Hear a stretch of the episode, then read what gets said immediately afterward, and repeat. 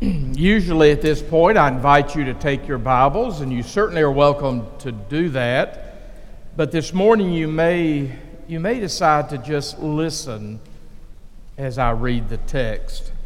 I'll be reading out of the New Living Translation this morning. It is the text that Warren referenced a few moments ago. It is the text that is guiding us in our generosity season next month. It comes from the Apostle Paul. It is in his second letter to the church at Corinth. I'll begin reading at verse 1 of chapter 8. This is what Paul wrote to those Christians, those new Christians there in Corinth. Now I want to tell you, dear brothers and sisters, what God in His kindness has done for the churches in Macedonia. Though they have been going through much trouble and hard times, their wonderful joy and deep poverty have overflowed in rich generosity. For I can testify that they gave not only what they could afford, but more, far more and they did it of their own free will. They begged us, begged us again and again for the gracious privilege of sharing in the gift for the Christians in Jerusalem. Best of all, they went beyond our highest hopes, for their first action was to dedicate themselves to the Lord and to us for whatever directions God might give them. So, we have urged Titus, who encouraged your giving in the first place, to return to you and encourage you to complete your share in this ministry of giving. Since you excel in so many ways, you have so much faith, such gifted speakers, such knowledge, such enthusiasm, and such love for us, now I want you to excel also in this gracious ministry of giving. This is the Word of God. God. Would you pray with me? O oh God, may the words of my mouth and may the meditations of all of our hearts together be acceptable in your sight. For you and you alone are our rock and our Redeemer. Amen. I hope that the people in your lives know you to be a man or a woman on a mission.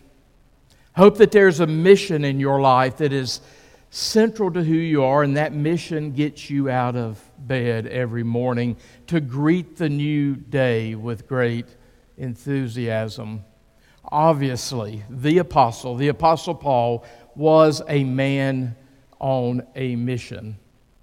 He wanted his life to count for Jesus Christ. He wanted his life to bring glory to the cause of Christ in the world. And Paul, because of that mission, was busy taking the good news, the gospel of Jesus Christ, to the whole known world of his day. He traveled around the whole Mediterranean Sea basin making sure that people knew about this Jesus, making sure that people knew about the new life that is ours in Jesus Christ. Here in our text before us this morning, we get again a taste of Paul's mission. He is a man on a mission, and here in this text, we can see that part of his mission was fundraising. He understood that part of what God had called him to do in making sure that the world came to know Jesus Christ was to raise funds to help that cause. Here in the text that you heard a few moments ago in 2 Corinthians, I hope that you caught that what Paul is doing here is he is raising funds to help the church in Jerusalem those Jewish Christians back there in the mother church are suffering for many reasons. They're being persecuted, and Jerusalem, Judea, has been suffering through a famine. So, Paul, as he travels around the Greek world, is collecting funds, raising money to help the Christians back in Jerusalem. And if you notice in the text, he's writing to the Corinthian Christians He's using the Macedonian Christians as an example to encourage the Corinthian Christians to give. Macedonia is what we would call the northern part of modern Greece. The Corinthians were in the southern part of what we would call modern Greece. And it was Paul who planted those churches. Paul had a tremendous relationship with those churches in Macedonia, those churches that he planted in Thessalonica, in Philippi, in Berea. And he's using the example of their faith to encourage those new Christians in that church that he planted in the city of Corinth. Did you notice what he said about those Macedonian Christians at the beginning of the text? that I read. Paul said, Now I want to tell you, dear brothers and sisters, what God in His kindness has done for the churches in Macedonia. Though they had been going through much trouble and hard times, they, like the church in Jerusalem, they were suffering persecution and they were a poor congregation. Though they had been going through much trouble and hard times, their wonderful joy and deep poverty, they were a poor congregation, and deep poverty have overflowed in rich generosity. Don't you wish you could have known some of these people there in Thessalonica, there in Philippi, there in Berea? Paul goes on to say, For I can testify that they gave not only what, what they could afford, but far far more. And they did it of their own free will. And then he says in verse 4 that these Christians, these new Christians in Macedonia, they begged us. They begged us, Paul said, again and again for the gracious privilege of sharing in the gift for the Christians in Jerusalem. They were begging Paul to let them be part of the generosity, the gift that was being raised for those Christians back in Jerusalem. Verse 5 Best of all, they went beyond our highest hopes, Paul says, for their first action was to dedicate themselves to the Lord. That comes first. They dedicated themselves to the Lord and to us for whatever directions God might give them they said yes first and foremost to whatever it was God might ask them to do. And then in the text, Paul turns his attention to those new Christians there in Corinth. He uses the example of the Macedonian Christians. Then he says to those Christians in the southern part of Greece, So we have urged Titus, who encouraged your giving in the first place, to return to you and encourage you to complete your share in the ministry of giving. Since you excel in so many ways, and we know that they did. We've read 1 Corinthians, we've read 2 Corinthians. We know that the church there was a very gifted church. So Paul says, since you excel in so many ways, you have so much faith, such gifted speakers, such knowledge, such enthusiasm, and such love for us now, Paul says, I want you to excel also in this gracious ministry of giving. Paul was giving the gift to the Macedonians of sharing in his ministry. Paul was inviting the Christians there in Corinth to also participate in the sharing in his ministry. And Paul is allowing us to share in that same ministry. Paul is giving us the opportunity, God in Christ is giving us the opportunity to participate in taking the good news of Jesus Christ to the world. Through Christ, the world can find new life. Through Christ, the world can find new life in this world and in the age to come. Paul knew as he spoke to these Christians in Corinth about these Christians in Macedonia that we as Christians, we, we should be the most generous people on the face of the earth because we have experienced God's generosity. We have experienced God's grace, and that's why we are a gracious people. We have experienced all that God has given to us, so we are people that's constantly giving to the world around us. Because we have experienced Jesus, we want to become like Jesus in being broken bread and poured out wine for the sake of the world. Through Jesus Christ, we can, we can allow our lives to count. We can allow our lives to matter. We know of God's generosity, so we become generous. We know that it's through generous living. We know that it is through an outward focus on life that we find great joy in living. It is so easy to become just wrapped up in our own lives, and we can become more and more wrapped up, and we become a smaller and smaller package that we're offering to the world, but we're called to have an outward focus on the world around us. And we should be growing in that outward focus on the world around us. We have the opportunity to find the joy that comes from giving. We don't seek to give till it hurts. We seek to give till we find the joy in giving in the Christian community, it's not about equal giving, it's about equal sacrifice.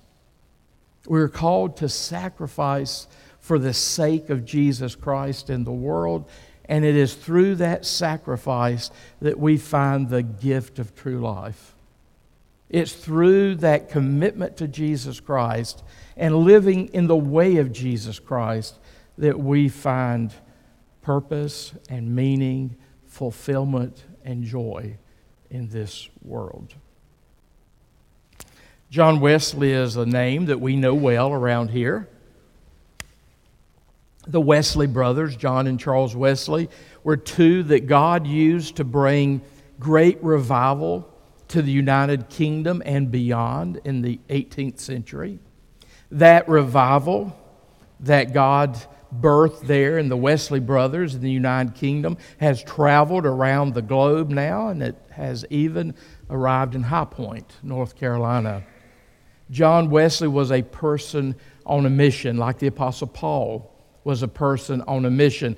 Those Methodists, particularly those early Methodists, in many ways were, you could say, Christians on steroids. They wanted to do it right and they were on a mission and they were fervent and they were enthusiastic about that mission. And John Wesley led them in that mission. And the spirit of John Wesley still flows through the Methodist people. I believe the spirit of John Wesley flows through these halls here. John Wesley, many people don't realize, earned a lot of money in his life because all of, all of his writings he earned a great deal of money. Some historians tell us that he probably earned at least 30,000 pounds during his life. That was a remarkable sum of money in the 18th century. But John Wesley made his mind up early in his life that regardless of what he earned, he would try to live on about 30 pounds a year in their currency. That was a frugal lifestyle.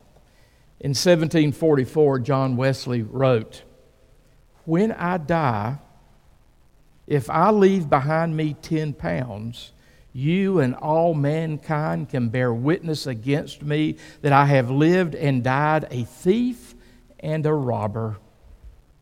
Well, when John Wesley died in 1791, he did not leave even 10 pounds behind. We have the record that when John Wesley died, they only found a few coins in his pockets and in his dresser drawers. Most of those 30,000 pounds that he earned over the course of his life, he plowed back into ministry. He plowed back into the cause of Jesus Christ. He was a man on a mission. He knew how to find purpose and meaning and fulfillment in life. He knew how to make his life count. We, we heirs of the Wesley brothers, remember what John said to us about money.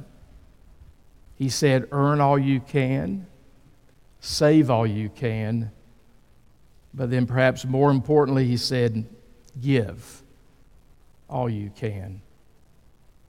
My friends, the greatest need, I believe, in the world today, the greatest need, is for the church of Jesus Christ to be the church of Jesus Christ, to be a fully devoted, faithful body of Christ in the world. The world desperately needs a living, vibrant witness to Jesus Christ.